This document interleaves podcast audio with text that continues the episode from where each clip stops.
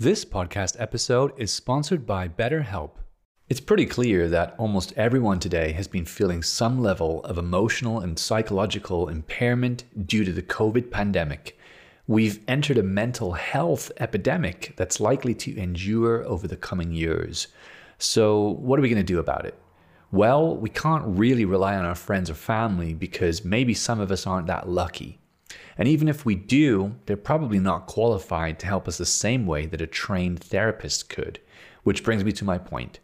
Seeking the help of a professional therapist is an effective way to deal with the mental emotional cloud that COVID has created. BetterHelp offers licensed professional counselors who are trained to listen and to help. Talk with a counselor in a private online environment on your own terms from wherever you'd like. BetterHelp counselors are experts in a wide variety of topics like self esteem, depression, anxiety, loss, and BetterHelp can get you access to help that otherwise may not have been possible in your area. So simply go now to fill out a quick questionnaire to assess your specific needs and to get matched with your perfect counselor in under 48 hours. Join over 1 million other BetterHelp users that are taking back control of their mental health with the help of experienced BetterHelp counselors. If for any reason you're unhappy with your counselor, you can request a new one at any time for no additional cost. BetterHelp is an affordable option for mental health counseling, and as an Unleash Love listener, you get 10% off your first month with our discount code UNLEASH. Get BetterHelp today at betterhelp.com forward slash unleash. That's BetterHelp, H-E-L-P dot com forward slash unleash. Start talking with a therapist online and get better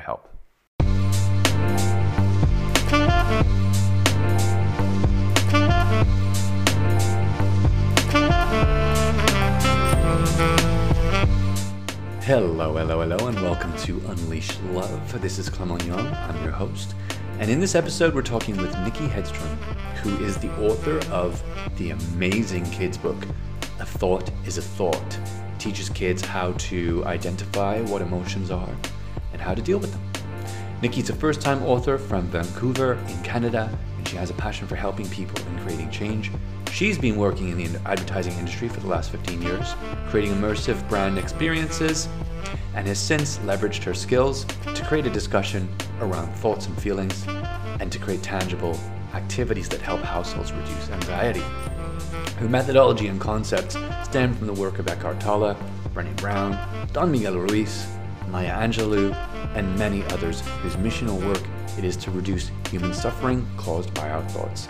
This conversation is full of valuable wisdom and nuggets. We talk about many different topics within the realm of mental health, and I really am excited for you to go in and grab as much value as you can from it. If you do like this episode, please do leave us a rating and review on the Apple Podcast platform because every single one we get helps us reach a wider audience. So I won't hold you back any further. Jump right in and let us know what you think. Happy to have you on the show, and it's nice to finally get to talk to someone about, like, I suppose, you know, kids and kids' well being and kids' mental health. Um, and it's funny because neither of us are parents, but we're very concerned about it and we're very interested in it. Why are you actually just out of curiosity? What what's the draw? Like, then where's the passion coming from? Because not being a parent, you would think, okay. Yeah, um, I mean, for me, it really comes from the fact that it's a very personal journey that I've had. So I grew up as an anxious child, and I've done years of work and I've spent a lot of time finding different tools that I find help me with my anxiety. And all I could think is that if I could save, like, I have three beautiful nieces, I have friends who have beautiful children. If I could just help any of them better manage any anxiety that they're feeling to sort of shortcut that, how wonderful would that be? And so I just, I, it's one of those things where I believe in doing stuff that helps helps yourself but also can help others is probably one of the most meaningful things you can do in your life right so i'm mm. like it has deep meaning to me it's something that when i practice it and i keep it top of mind i'm living my best self and if i can encourage and get parents and kids to do the same thing i'm like i just i think we can change the world as far as the way we think and so i i truly believe that um it's it's a progress like it's a progression. I think when i was a kid there wasn't much in the way of talking about emotions or the way that thoughts impact our sort of feelings and behaviors. And so i just think if we could teach kids at a young age the same to understand it the same way that we do like a triangle has three sides that thoughts are just thoughts um, we could really shift how much suffering there is unnecessary suffering i'll say because there's so much worry and so much anxiety in the world that's just not needed and so that was a big driver for me to want to create this book that would help um, young ones. And I just, I always talk about it as a, a household because I think when you think about anxiety, when parents have anxiety, that trickles, like kids can feel that. They sense the, they're feeling and sensing beings, right? We all are. So when somebody else is anxious, we talk about how that's contagious. And on the same side of that, calmness is contagious. And so the book is really about reminding us to so I have this line I can learn to be still and be present at will. My worries will shrink. I'll just stop and think. A thought is a thought. It's not me. It's just not. And so there's just so much truth to that, that like we just need to remember when we're feeling overwhelmed to like take mm. a deep breath, calm mm-hmm. the nervous system, be present, get grounded. And all of that, those racing thoughts really do slow down. And so I just feel like I've had to learn it through a lot of working through meditation and the hard way i keep saying sort of the, like the ongoing battle to get there but there's so many things that we learned as kids that just stuck with us. And so my goal is by teaching this lesson at a younger age that it just sticks with them and that they can bypass that. Yeah. You know you're bringing up a subject of the kind of culture we have of not changing our kind of structure of our educational system, for whatever reason, there may be loads of really good reasons why we haven't done that yet, but not really familiar with them. And I don't really, I don't really understand why it's so difficult to address uh, something that is essentially the foundation of everything that comes after it. Like when you think about mental health, I mean, you might, you'll be forgiven for thinking it's something that happens that you need to deal with later on in life.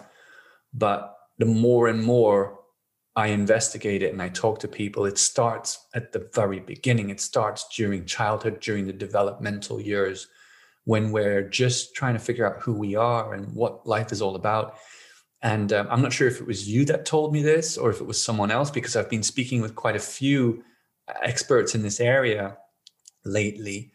Um, but the thing that I remember uh, quite vividly now is that someone told me that we our brains don't stop developing until we're about 25 or 26 and once that's happened we are a much more complex uh, organism. We have a, a much more complex uh, way of understanding things. And so we can kind of look at nuances of communication and but until then especially very early on um, we rely on language because language is very direct and very easy to understand.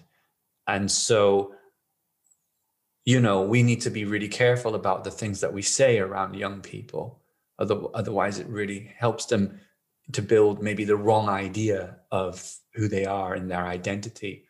And I suffered from that. And I think you might have suffered from that. And other people have suffered from that, especially people who have like chronic anxiety, because yeah, I think it's stemming from you know the things that we learned when we were younger maybe perhaps uh, one of our parents said something like oh you'll never amount to much or you're such a nuisance or you know th- those kinds of things. And yeah. it might seem it might yeah, seem harmless but it's not.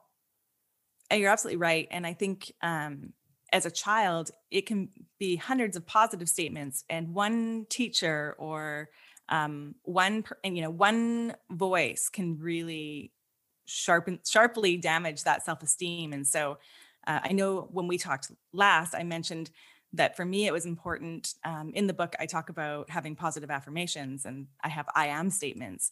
And i know we were chatting and to me i'm like i really want to try to instill some of that confidence intrinsically. So how do they have that self-awareness and self-confidence um, so that when they hear things you know if a teacher says they're they're stupid that which is awful and I hope never happens. But you know, there are times where they come against come up against this type of bullying and these types of statements that can stick. And like you said, they become a story that re- repeated over and over again. And so um, with the positive affirmations, I just really wanted kids to start to think about those positive I am statements. I am smart. I am kind. I am brave. So that um, they have some of that resilience when they hear statements that just don't feel like they align with what they truly believe as who they are. And so I know a lot when I was growing up, and I'm sure when you were growing up, and it is, it is awesome to get praise. I think it's fantastic. And I obviously encourage like encouraging your child, but there's a lot of value in helping them um, see their value from their own lens. And so I think mm. just trying to shift that from having that, this feeling that you need to have exterior feedback that makes you feel better versus having this sort of confidence that's coming from the inside out, I think helps us build resilience so that, like I said, we can sort of brush off those negative statements when we hear them because we just know they're not true. Yes. And by the way, I was joking that um, it does happen when teachers or people, when you're people who are supposed to take care of you and guide you, and they do kind of. I had some terrible teachers when I was growing up. I don't know about you, but they were just genuinely really unhappy with their job. You could tell. Um, and and uh, but you know, such as life, I guess. I think uh, you, you're always going to have that, especially in the system that we have today. But it's a question of how much exposure are we really giving our children to the stuff that matters the most? Uh, and books like yours, which is why I wanted to talk to you, are seem to be a really essential part of that mix. So, um, but you know, when it comes to like, I, I actually um, I wanted to ask you something. Um, how was how was your childhood growing up, and are there things that you look back at now and you kind of think that were maybe insp- inspiring to you to actually do something like this? Is that was that one of the driving forces? Yeah i mean i think i was always a super creative child. I think that that has come through in my career. So i work in marketing. My I air quote day job because I also love the idea. I want to say like I'm a writer, I'm a slash marketer slash, you know, like we can be so many things. We don't need to be all one thing. And so um but I will say that I have been creative from a young age and expression has been important to me my whole life. And so what I I have made a career out of is um, creating meaningful dialogues through brand engagement. And so to me, when I hear complex concepts and I try to think about how we can visualize them or how can we make something tangible, in particular, this big, big idea of introducing kids that basically thoughts are things, um, and that there's the opportunity for us to get curious and look at thoughts almost like you would hold an object in your hand like how do you how do you create that space to recognize that a thought can be looked at as separate to you? Because i know when i was growing up it just felt like you know thoughts are just happening hundreds and thousands of thoughts a day and you're just sort of letting them wash you over. And and yes i know parents can intervene and say like okay you know, like you're worrying too much about that. But i'm like how do you um, let kids understand from their own perspective that they need to observe and get curious about thoughts that they're having? And so i really just wanted to to help empower them to be able to do that. And so when they do have a negative thought one that's not very helpful that they have some tools to be able to start to get curious about that. And so in the book, um, a big one that I wanted to include because this idea that thoughts are things, I'm like, that's a great concept, but how do you ground it into to something practical? Because um, the the re- main refrain in the book is a thought is a thought. It's not me. It's just not, which is about again, like I said, recognizing that when thoughts come in, you you shouldn't it just accept them as face value and let them um, sort of observe fall into your heart if for example a teacher says that you're not very smart like you don't want that to be you want to filter you want to be able to say i hear that mm-hmm. i don't mm-hmm. agree with that i'm going to think about this a different way and so um, i just want them to be able to have that skill set and so just by starting to recognize that like basically thoughts are just thoughts they aren't who you are was the main message I wanted to get across. But then I was like, well, how do, how do I make that helpful? And so I included a thought exercise in the book um, which I think these questions are good. And I, I will say I use them because they're good at any age to remember. Um, the first one is what is a thought that you're having? So just like taking a moment to even just look at the thought, right? Take a, think about what you're thinking about. Um, what how, how does a thought make you feel? And so I think that's something again when we were young, there wasn't a lot of talk about combining or like talking about like how does that thought connect in your body? Like, what emotions is that bringing up for you? We just weren't talking about those types of layers of the complexity of thinking and emotions and, and thoughts. And so I wanted to help connect that human connection piece to being like, how do I feel in my body? Um, what is the emotion that's connected to this thought? And then the third question is, do you know if that thought is true? And now this is the one where I really think we can get that shifting because if there's any introduction of any other way that we can not 100% know that that thought's true, like maybe we really think it is, but if we can just think maybe there's like a 1% chance that thought's not true, then we open up the door to more possibilities of how we can look at that thought. And so then the last question I have, which is this is where we really want to do that shifting, is if you could choose another thought, one that might make you feel better, what would it be? So I want to put this a bit into some tangible examples because I know it's again it's a big concept, and so perhaps a kid um, has a thought. You know, he they waved at their friend across the playground. The playground kid didn't wave back. Their thought is, "My friend doesn't like me." And so, how does that thought make you feel? Well, it makes you feel pretty bad. You're feeling sad. Maybe you're, you know, maybe your body is feeling like maybe maybe you're teary teary maybe you're having a functional body response to that thought that my friend doesn't like me so how do you know if that thought is true so i don't know. So you start asking them like how do you know that's true well they didn't wave. Well is there any other possible like thought that could be true or possible in this scenario? And so that might mean something as simple as they didn't see me. And when you think about the difference of they don't like me and they didn't see me there is a very different energy to that those two phrases. When your friend doesn't see you that doesn't hurt your heart the way that thinking that they don't like you does. And so mm-hmm. what i want to do is just encourage them to be able to sort of identify that maybe there's another reason for this.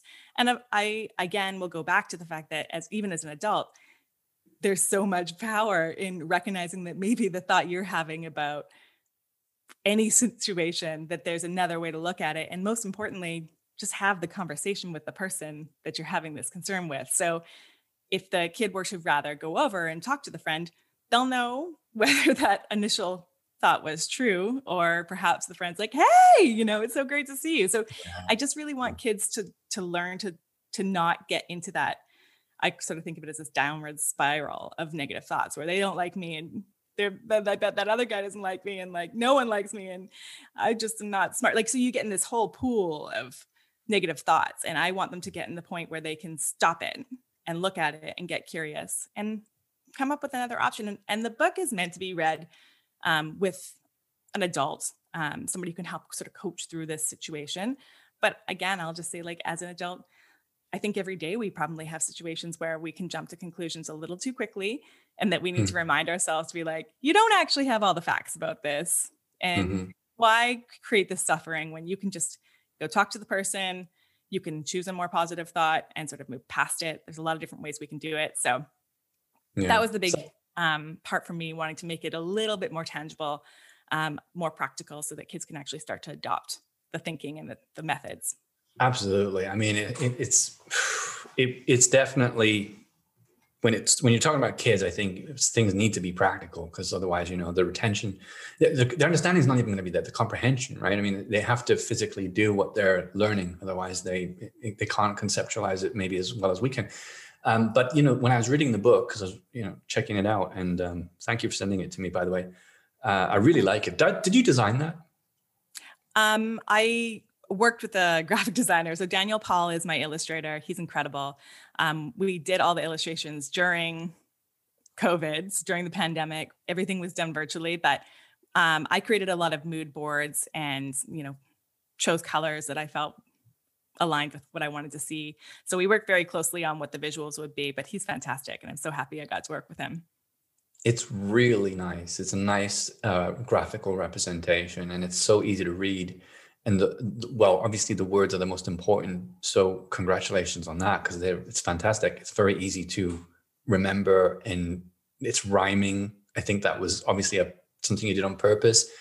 It's just really good. A thought is a thought. It's not me. It's just not it's really good. Uh, the way that you put these across to the children uh, it, it's going to have a big impact on them i'm sure. Um, but i was reading it and i was thinking to myself we need this adults need this book as well. I mean really you know uh, uh, we have so much trouble um, recognizing even the simplest things when it comes to our mental health and awareness of that mental health and awareness of how we actually think on a daily basis and how to you know weigh those thoughts because we take things so seriously. Look at what's happening now in society with the division and the you know the the all of the political challenges that we have we can't even agree on anything. And it's all mm-hmm. thoughts. Everything about that is just an idea in our heads that's just uh you know like a virus spreading. So i was just kind of laughing inside about how appropriate this children's book is for a lot of adults including you know maybe myself. Yeah yeah i mean i hear from pretty much every adult that buys it they're like i need this book. I'm like we we do. I think if we could all be conscious when we get those like creeping thoughts in just to pause and look at it and question whether or not we're right. Like i think of how many how many arguments have we gotten into just because we let ourselves wind ourselves up right? You jump to like a million conclusions that aren't helpful and then by the time you actually get into the conversation with the person like you're you've already created this huge backstory um, and i think you you were referencing this but some of these stories we're carrying with us from past relationships from childhood wounds like there's different places that they're coming up um, and so i just was like if we can just be present and talk to each other in the moment and not be thinking and racing back to scenarios in the past so that we can prove our point you know just actually trying to create connection mm-hmm. how much different would our world be if we weren't trying to play this um this battle game where we want to win i'm like for us to win i think we just need to to be present and kind to each other um yeah. so my goal is that just again like the people just are more mindful about not letting all that stuff in the past or all of our worry about the future upset um, and and create like a toxic mind where if we can just be in the moment and be present that we can have such more productive conversations and i know um, i'm a big fan of eckhart tolle's work but he's got the power mm-hmm. of now and one of the ones that really stands out to me where he talks about the concept of worry is that it's i mean worry is a big one for me because i grew up with a lot of anxiety and i can overthink trust me and i have to really actively try not to and i'm i'm fully aware that i sometimes get lost in that rabbit hole. So this is part this book like i said is written for me to help myself but also to hope to help many other people who could be falling into the same trap. But i just think that there's so much power in recognizing that when you really think about something you're worrying about that if you break it down it's probably something in the future that isn't in this exact moment. So it's so common that, like, in this exact moment, I have nothing to worry about.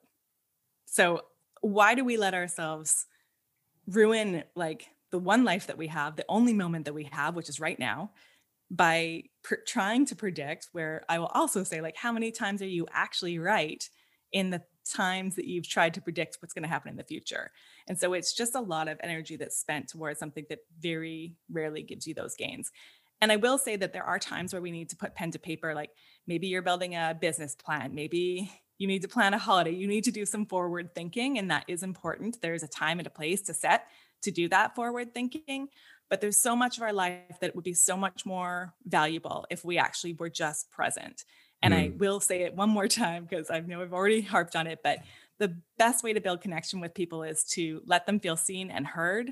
And when we are lost in our own minds, telling little stories or or letting our or even making to-do lists, you know, like you're talking to your partner and you're too busy being like, I need to drop off the dry cleaning and I gotta do all these things. Like whether they whether you mean to or not, they're gonna tell that you're not fully engaged in the conversation that you're having with them.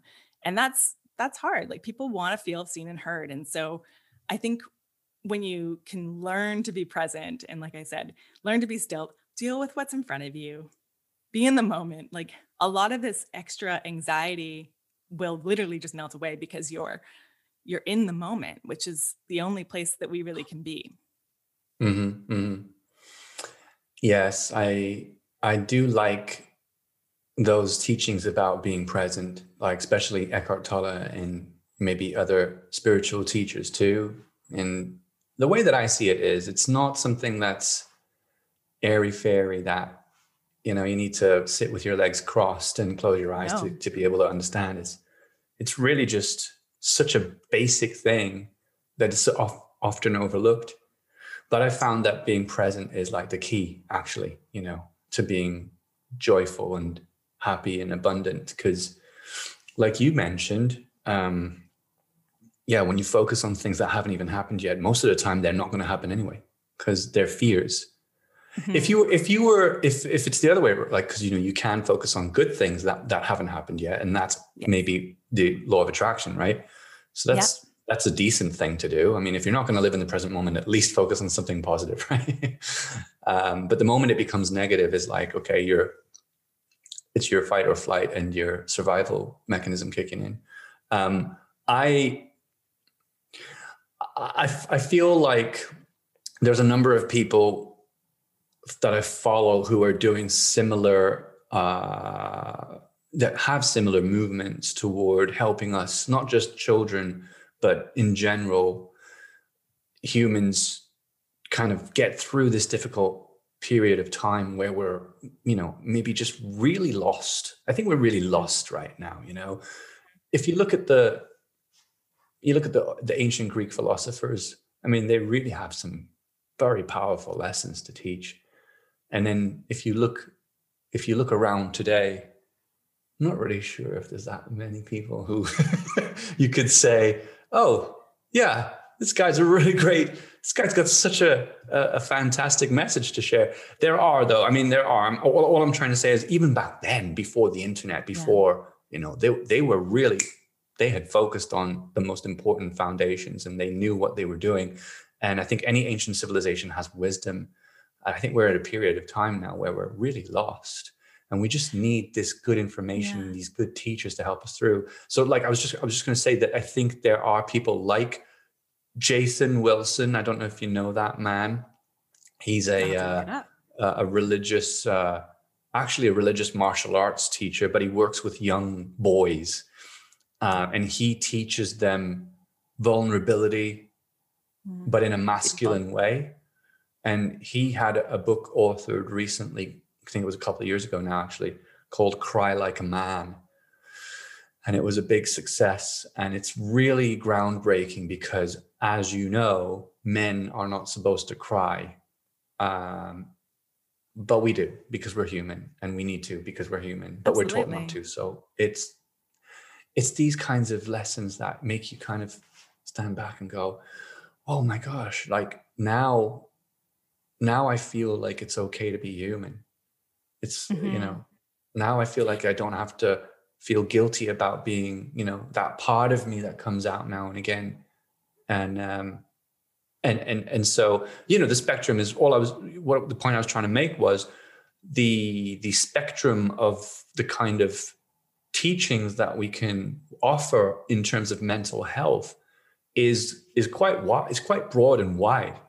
But essentially, we're dealing with the same thing, which is like, how do we think of ourselves? How do we feel on a moment to moment basis? How do we manage the obstacles, the emotional, psychological obstacles that are presented to us? And it's going to make us a much better civilization because of it. If we can just learn, you know, if we can just, mm-hmm. uh, yeah, I feel like um, I'm going to talk about my little hack that I have because you were referring to sort of negative thinking, and and then we are also talking about the positive thinking and and the value of that, like predicting the future or thinking about just in general thinking in positive ways. And I hit this point where it sounds silly, but I'm like, when you realize that like there is almost no reality, like there's no true reality that you can create whatever reality you want to make for yourself. And so for me, I started realizing that when somebody cut me off in traffic what before might have been like my initial gut to be like, oh, that guy's a jerk. I'm like, I can actually think of it as like, oh, maybe he's running home to his wife who's in labor. And you know what? I could be right, I could be wrong. I have no reason, no, no way to know why he needs to be somewhere very quickly, but I can give him the benefit of the doubt. And that will make me feel better because it it's no like it's neither here nor there i will never know the answer to that story anyway and i think the same thing when i deal with a cashier who's really grouchy and i just think to myself mm. like oh maybe they've got something going on at home that like maybe maybe they're dealing with cancer treatments and this is just too hard um, which isn't a positive thought but it's an opportunity for me to give a lot more kindness than to respond in a way that might be um, through anger or like I, if they're going to be a jerk to me i'm going to be a jerk to them. And i just always think you know what? They've got something else going on and i'm going to just be here and be kind because that's going to make me feel better i don't know their story and the bottom line is we never know anybody's story so i think when we can just to give that sort of grace but to get in the habit of just picking something more positive as mm. a, and then letting it go like it doesn't you know don't need to linger on it i'm just saying something happens quickly I just say to myself something, give myself a, a positive lens on it, and then I move past it. Um, and that has been when I realized that I was like, yeah, I don't need to ruminate in these negative versions. I can just look for a more positive angle and and give a like a version that allows me to um, express kindness because I always feel better when I'm kind to people. And mm. so it's a little habit it takes some time to get into and it, you can make it playful like have as much fun as you want with it because like i said we're going to have all these thoughts anyway you might as well just start trying to to to stack them up in a way that's positive right because the more positive thoughts you have the, the happier you're going to be and so yeah that's my that's my recommendation as far as yeah like no quick I, I like it a lot. when you're in the moment just to pick something more positive yeah and it's not something like you said you can learn you can actually start executing that behavior change in well maybe you could i don't know actually but i think more realistically it's probably going to be a, a, a matter of time of just consistency and and pushing yourself to you know i i come from a historically i was pretty negative i mean i i would i would complain a lot actually when i was much younger and I'm not sure what changed for me. I think I think it was a paradigm shift. And you've heard that before. It's kind of like mm-hmm. a cliche term to use, but really what it means is something was introduced to me at the right time and it clicked for me and I started to see things differently. And that was my paradigm shift. And my girlfriend at the time was heavily into personal development. And she kind of helped me break out of my previous mindsets, which were negative and kind of a little bit destructive as well.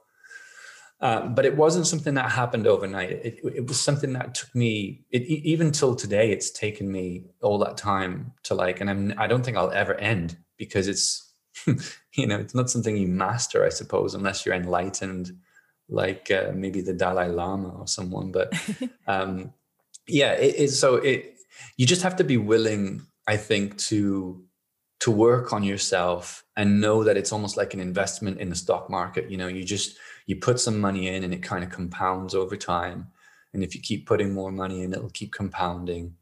And it does. It really does compound. It's it's amazing how much more out of life you can get when you don't close your mind to uh when you don't close yourself down just because of how you feel. Emotions are a funny thing. I mean I, I, I genuinely believe, you know, before the, the age of language, perhaps, mm-hmm. we, we didn't have, I genuinely believe we were probably a lot happier, even though our life expectancy was much lower and maybe we were going to be eaten by a lion. But I, I think a lot of our different problems, right? I think a lot of our, uh, think about a lot of our to- torture is self-driven we oh, yeah. we we we live in a, in a in a constant cycle of just suffering because of the thoughts that we have not because of anything else and when you realize that you're like oh uh well the good news is I, I can change it i can do something about it you know uh so. absolutely I mean, it's work. And I think that that's, I love what you said about um, it being like slow gains because I will 100% say, like, this has been a journey. And I will admit it, admit it time and time again that, like, I have to actively participate in this process. And yeah, there's going to be some weeks where I'm not at my best and I'm not doing everything. Um, I do have a, like a wide range of tools that I use. And but I'll also say that like start small because if this is some if, if, everything you and I have been talking about so far sounds foreign to you um, as a listener, like you don't have to do it all at once. It's like just just try to start being more mindful of when you're seeing negative thought patterns and ask yourself if you can think about it in a different way. Um, that alone, just getting in the habit of doing that on a regular basis, like you'll do it more and more as you start to see positive outcomes from shifting your thinking. What kind of um, things do you do on a daily that you think help you? Yeah, I mean, I will, and I know this is a luxury. So I know parents don't always get this luxury, but I really prioritize sleep because I will tell you one thing for sure if I haven't had enough sleep, my thought patterns are like I can see the difference. Um, I'm just more negative. I'm more anxious. I'm I'm just all around. my whole body is more stressed. So I know a good night's sleep is really important, and I will prioritize that over a lot of different things because I'm like, you know, I'm not the kind of person who's like, I'll just watch one more episode of Netflix. Like I will shut her down because I know I need a good night's sleep because then I'll be able to have my best um, cognitive thinking. And so that's a big one for me. I try to, and I have been really good about getting out for a walk at the bare minimum once a day just to get outside change your perspective especially with what's been going on with the pandemic like we need to get out of our houses and we need to move our bodies like this is we are too stagnant and this is super important to keep your mental health in in its best shape and so I I love to go in the morning for at least a half an hour walk, and I love to put like a positive po- podcast in so that I'm learning while I'm walking. And I always feel like when I have listened to something really interesting and I'm starting my day off that way, that I'm like, oh, like I've kind of got like a different headspace as I start my day. So that's mm-hmm. a big one. Um, I will admit meditation is one that I aspire to do every morning, but I'm not always, I don't always do it. I think a lot of people struggle with that. But I also think that meditation, as you were saying, doesn't need to always be in that form. Like, I mean, meditation in the traditional sense of, you know, like 10 minutes of really trying to do mindful thinking. But I also feel like when I get out for a walk or even just take a few minutes to take a deep breath in the middle of my day, I count those as little mindful moments as well. And so, whatever works for you that makes you give yourself a little bit of space and distance from just like the chaos of a regular mm-hmm. world, I yeah. think is um, a benefit. And I just, yeah, I think there's lots of things that uh, we've already talked about. Like, I'm constantly challenging my negative self talk and being like, that's that's just garbage. so mm-hmm. I'm mm-hmm. stopping that. Um, and then I do try again. This is one of those ones where I think I actively do it every day, but how I do it varies. But a gratitude sort of journal, air quote journal, I don't necessarily write it down, but I do try to make a moment, um, take some time every day just to be like, I'm thankful for this and I'm thankful for that. Because I think it's important to recognize what you do have. Um, and I think, especially in this past year, it's been very easy to feel like thinking about all the things you don't have, but there's so much that we do have. And no matter no matter what and i i know um, a lot of people have had a lot of hard times so i respect that and this has been a hard year for so many and there's been a lot of loss um, but as somebody who has has personally lost her father in her when i was just 30 um, i've been able to find ways to be not grateful for that in a in a interesting way where i recognize and um, appreciate all the moments that we did have and so i think there's always ways even in the darkest of times to find a positive way to look at things. Um, in my mind, it my dad's passing reminded me of how life is short and that I need to live it to its full capacity for me and that I won't sort of put things off that I I want because like chasing dreams or trips um, just because you just never know. And mm-hmm. so um, I take those sort of benefits with me um, on a regular basis. But those are some of the main ones that I do just to keep myself in check. Like I said, it's a, it's a toolkit, and I'm like everybody has a different set of tools that they like to use. Um, these are the ones that I find have really worked for me. But what about you? Like, what do you do to sort of keep yourself in in your best as your best self? You know, it's uh yeah, actually, a lot of what you said, I also do or try to do. I wasn't always a morning person. I was a night owl a lot, and um, basically uh, that doesn't work very well for for for for most people. Actually, I, I, I don't really think. I think you can be a night owl, and that's fine. but I think if you really want to be productive, you can't be a night owl because your body's built a certain way to operate within the the, the night day cycles, the circadian rhythm, and it works best that right. way because of the way that your hormones get released and all of that stuff. So I would say it's fine being a night owl person, but if you really want to like be a you know productive person, then maybe you know you can re reassess that. Uh, so I would binge watch Netflix. I would totally binge watch Netflix. And I the tr- thing was I was always telling myself, look, it's fine. It's just you're going to be able to recover tomorrow. And I think that was true to a certain age, but when you get over, you know, the 35 barrier um and I'm I, I think age is is a number first and foremost, but really I can't do those things anymore. I don't like it. I don't feel good the next day. So um, I decided to be a lot more structured. I, so right. I decided to get a, a, a, routine. I purchased the five minute journal, which is a great journal. Yeah, I have that too. Yes, and uh, and I've been using that along with Brendon Burchard's high performance planner as well. Oh, and I haven't seen that one. Brendon Burchard did a book. He wrote a book called High Performance Habits. And it's like a partner product to this journal, which is genius because he's going to sell a lot of uh, journals, but they're actually pretty good. You know, they're more professionally oriented. So you write down your top three goals for the day, you write down who you need to lead well, um, and more of those kind of professional oriented things. And then on the other side, with the gratitude journal, which is a five minute journal, it really is just gratitude mostly. It's like, as you know, um, what, how do you want your day to be? How, what, what, what feelings do you want to feel? Um, what would make today great? And, and stuff like that. So those things uh, I, I use to, to always remember what's most important to me every single day. Just keep keep in your head because it's so easy to forget, right? Uh, think of all the things that we have to remember. Sorry, huh? Jim Kwik's quote: "The most important thing is to keep the most important thing the most important thing." uh, anyway, I thought it right. was. yeah, I always giggle one. about that one, but I'm like, it's true. yeah, it's so true, and um, ah, that's a good one. I'm going to remember that.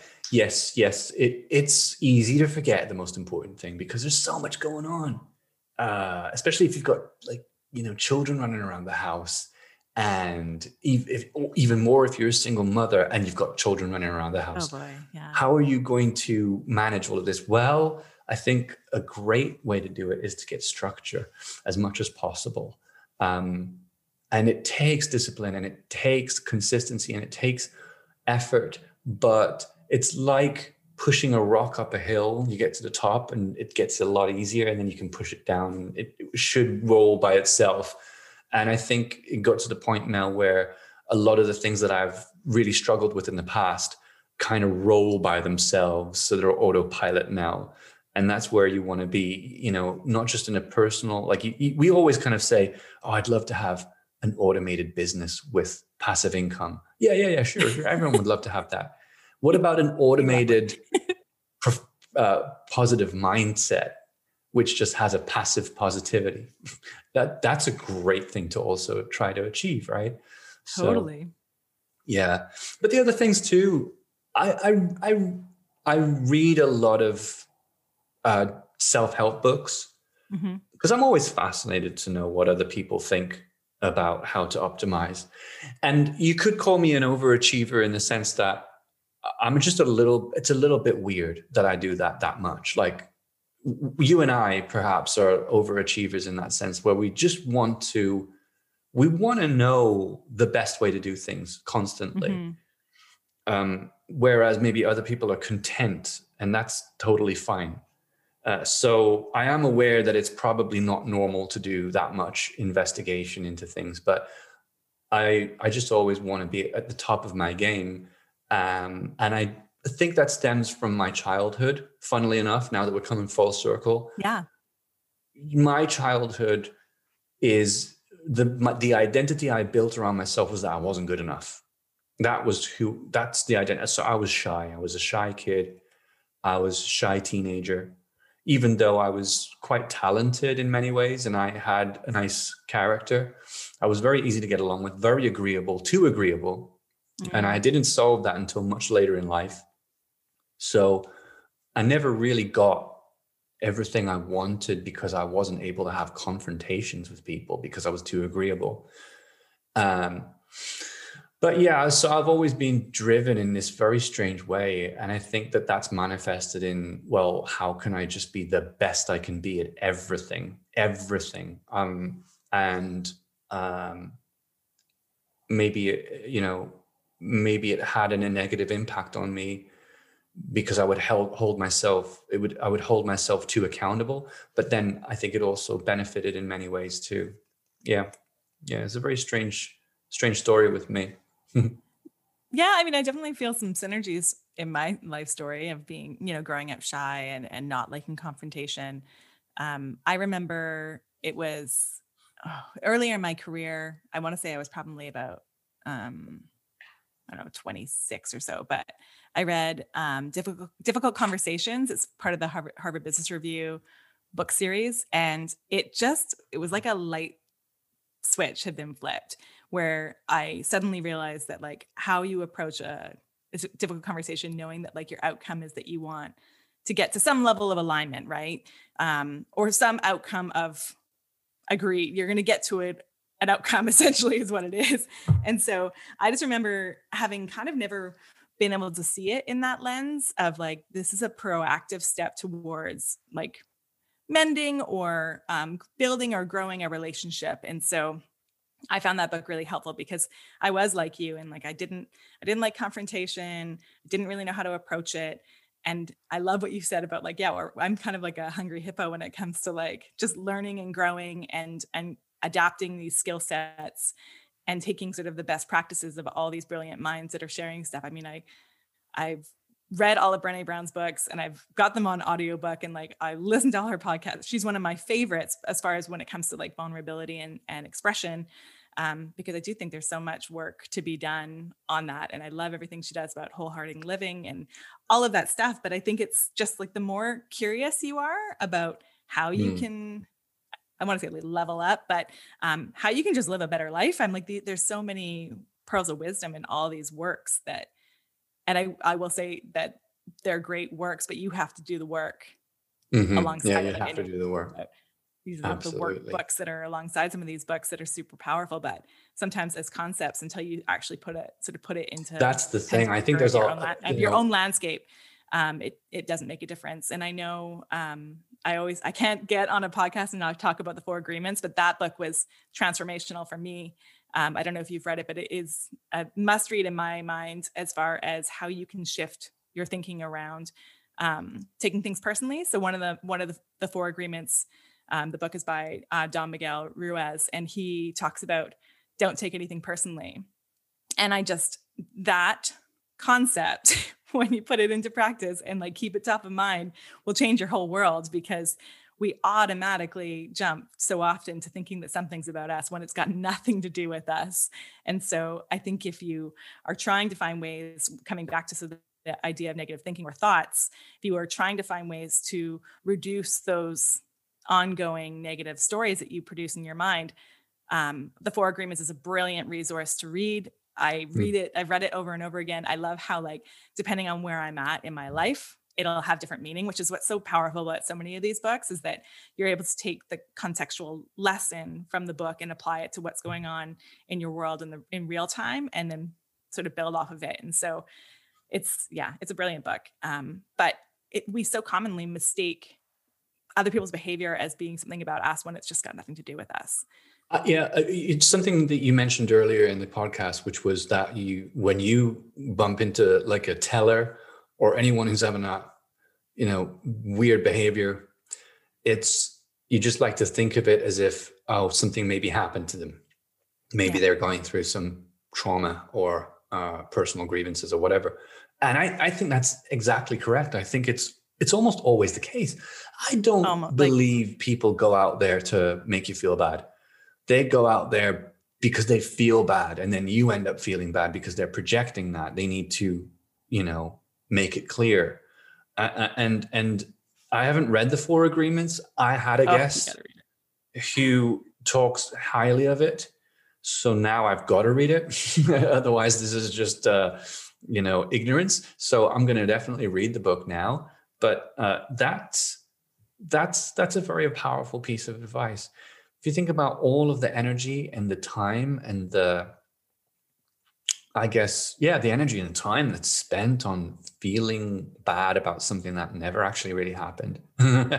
It's it is wild. It is one of the most bizarre things that us human creatures do that we just spend so much time um, making things about ourselves that just aren't and and just thinking thoughts that just aren't true so i just hope we can work towards doing that less i mean i Yeah. know it's human nature for us there's a whole negativity bias piece that's at play so i get it like some of this is not our fault but do what we can to shift the lens to recognize when we're we're telling like we're seeing something through um, a negative lens and recognize that we can just look at it a different way. you know who needs you only have books? one life, so you know, just I mean, as long as we know, maybe maybe we have more, but we might as well do the best we can with the, the one we're in right now. That's it. Uh, one of my friends passed away. Just um, I recorded an episode with her, actually, uh, episode seventeen, and uh, a few days Sorry. later she passed away. And I, I just I still can't believe it. It was just last week, and Oh uh, yeah, it's you're talking about your father. I mean, I, I I get it, I get it, and you never know when it's going to happen. So it kind of just puts you in a different mindset where you're like, well, okay, um, what am I going to do with my life? If I'm going to die tomorrow, how am I going to live today? Kind of thing. It's really important. I'm probably going to go to the beach after this because of what you said about you get up in the mornings and you go for a walk. It's really important because we're, you know, we're disconnected now because of COVID. I agree with you. It's beautiful day outside. I should do it. What have I got to lose?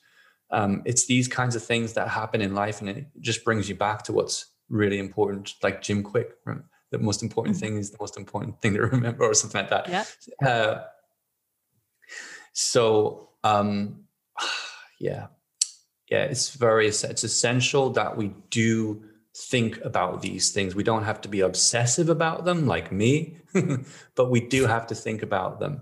And I that's the plan. The plan of this podcast is just to bring it into everyone's morning walk, you know, um, while they're Mhm. doing something else, and hopefully, like you know, share some of that wisdom from you and other guests uh, to to the, the audience. Um, but uh, going back to your book, um, was it's it's curious to me how is writing a children's book? You know, like I, I would imagine, you know, you you you probably don't read that many children's books, given you're not a child. So how was not. that? What was the process like for you actually creating this? And did you find any challenges along the way? Did you have to research? Did you have to um, think yeah, out of the I had to do quite a bit of research. Um, a standard kids book is 32 pages, and so I think that was one of the ones that I had to. The you- you referenced this already. It's a bit of a poem, so it's a rhyming scheme um, poem, and and I needed to. Um, I wasn't about to just add extra stuff because I felt like the body of work said what I needed to say. But what was a beautiful surprise was that because the standard kids book is 32 pages, I was able to add these worksheets in the back, which I think is a somewhat unconventional towards how a normal children's book story is. And so again by by writing my own book and and choosing I actually self-published by choosing that option, I was able to sort of say, well, I don't I don't care how it's normally done. Like this is what I would like to do and this is how I think it'll be most valuable. And so um I think that part was interesting because I I wouldn't have known that and I I'm actually thankful because I don't know that I would have jumped to that conclusion initially.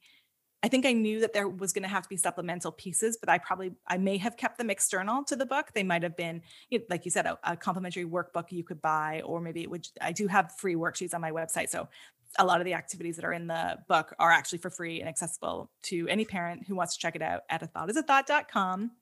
Um, but I did want to make it practical because, like I said, it was a lofty concept, and I'm fully aware that it's a hard, um, it's a hard idea to break down, and and I wanted to just do what I could. And I know you referenced the illustrations a bit, but I'll just talk for people who haven't seen the book that um, the way that I illustrated thoughts are as these sort of balls that look like gobstoppers. And part of that notion was that I often feel like one thought, it's almost like a drop in the bucket. When you have one thought, it can often ripple out into all of these other thoughts. And so I wanted to reflect that we have, I mean, we have hundreds of thousands of thoughts every day. And so what i wanted to show is that like each thought has can even that have within that like a, a layer a burst of different thoughts that come alongside it. And so how i wanted to illustrate the character um, going through their emotional states was that when they are overwhelmed and then when there are many many thoughts that are racing through their minds that they're they're overcome by these thoughts. And so you'll see it in the illustrations that for example there's a scene where the character is running down a, a hill and there's an avalanche of thoughts um, coming after the character. And so i just really wanted to be able to show what that looked like from that state of sort of chaos and overwhelm into the state of calm and stillness where at in the in the main refrain of a thought is a thought it's not me it's just not the character is confidently holding one thought in their hand because we're never gonna we all know you're never gonna get rid of all your thoughts and mm-hmm. the best we can do is sort of just slow them down um, so that we don't have them all bombarding all at once but I just wanted to make it clear again that like thoughts are things, so that it was external to the characters um, and their body, but that we can, with a little bit of mindfulness and a little bit of care, that we can reduce how much is going on when we get calm and still. And that could be mm done through breath work, which is also included in the back of the book, of just teaching kids how to go through this.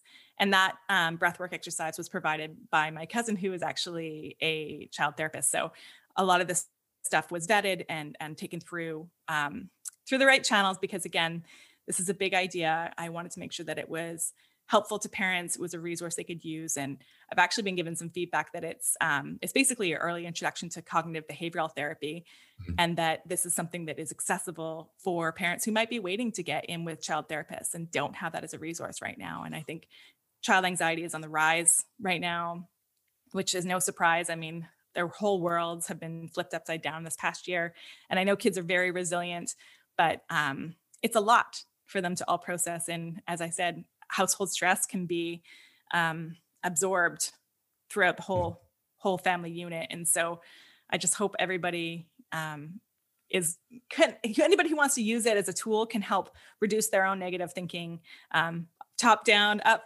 bottom up like however you look at it. I think it's good for any age.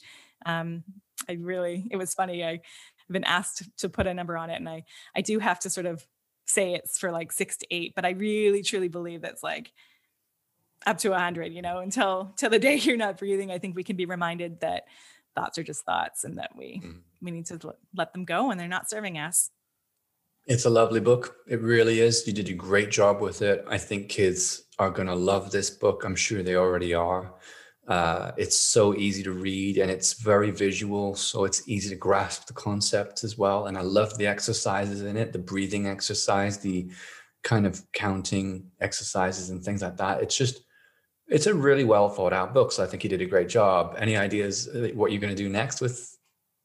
with um, I mean, I've talked about doing a series with this book because I do think um, we'll see. It's or to be to be determined, but I think there's an opportunity to continue blowing this concept out. I mean, as I said, um, thoughts become sort of emotions, and emotions become behaviors, and and there's that cycle that we need to be really conscious of. And um, I could probably dig into that a little deeper. Yeah, I, I, think that's a great idea. I think it would it would be a good series to have, definitely. Um, but how do people get the book, and how do people get in touch with you if they want to uh, yeah. talk to you about this as well? So they can find my book um, at a thought is a thought.com or um, it's also the book is called A Thought is a Thought, and I am Nikki Hedstrom, and you can find it on Amazon. You can find it Barnes and Noble um, if you're Canadian, which my audience might be. Um, is you can get it at Indigo, but yeah, I, if you search A Thought is a Thought, whatever country you're in, you're more than likely to be able to find access to it. Um, I also am on Instagram. So if you want to follow me, Nikki Hedstrom, it's um, I'm sure we can include this in the show notes, but you can find me at Nikki Hedstrom. And I also have a, a handle dedicated on Instagram and Facebook and Pinterest towards a thought is a thought. So again, it's just at a thought is a thought.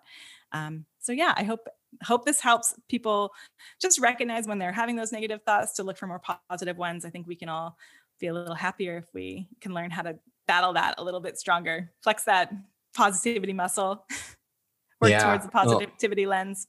I recommend it to anyone. I think you know adults alike. It's a good book to read. It's a good reminder. Ah, thank you. So so yeah, good job. Thank you so much for coming on the show. Really really loved talking with you. We talked about a lot of really important things.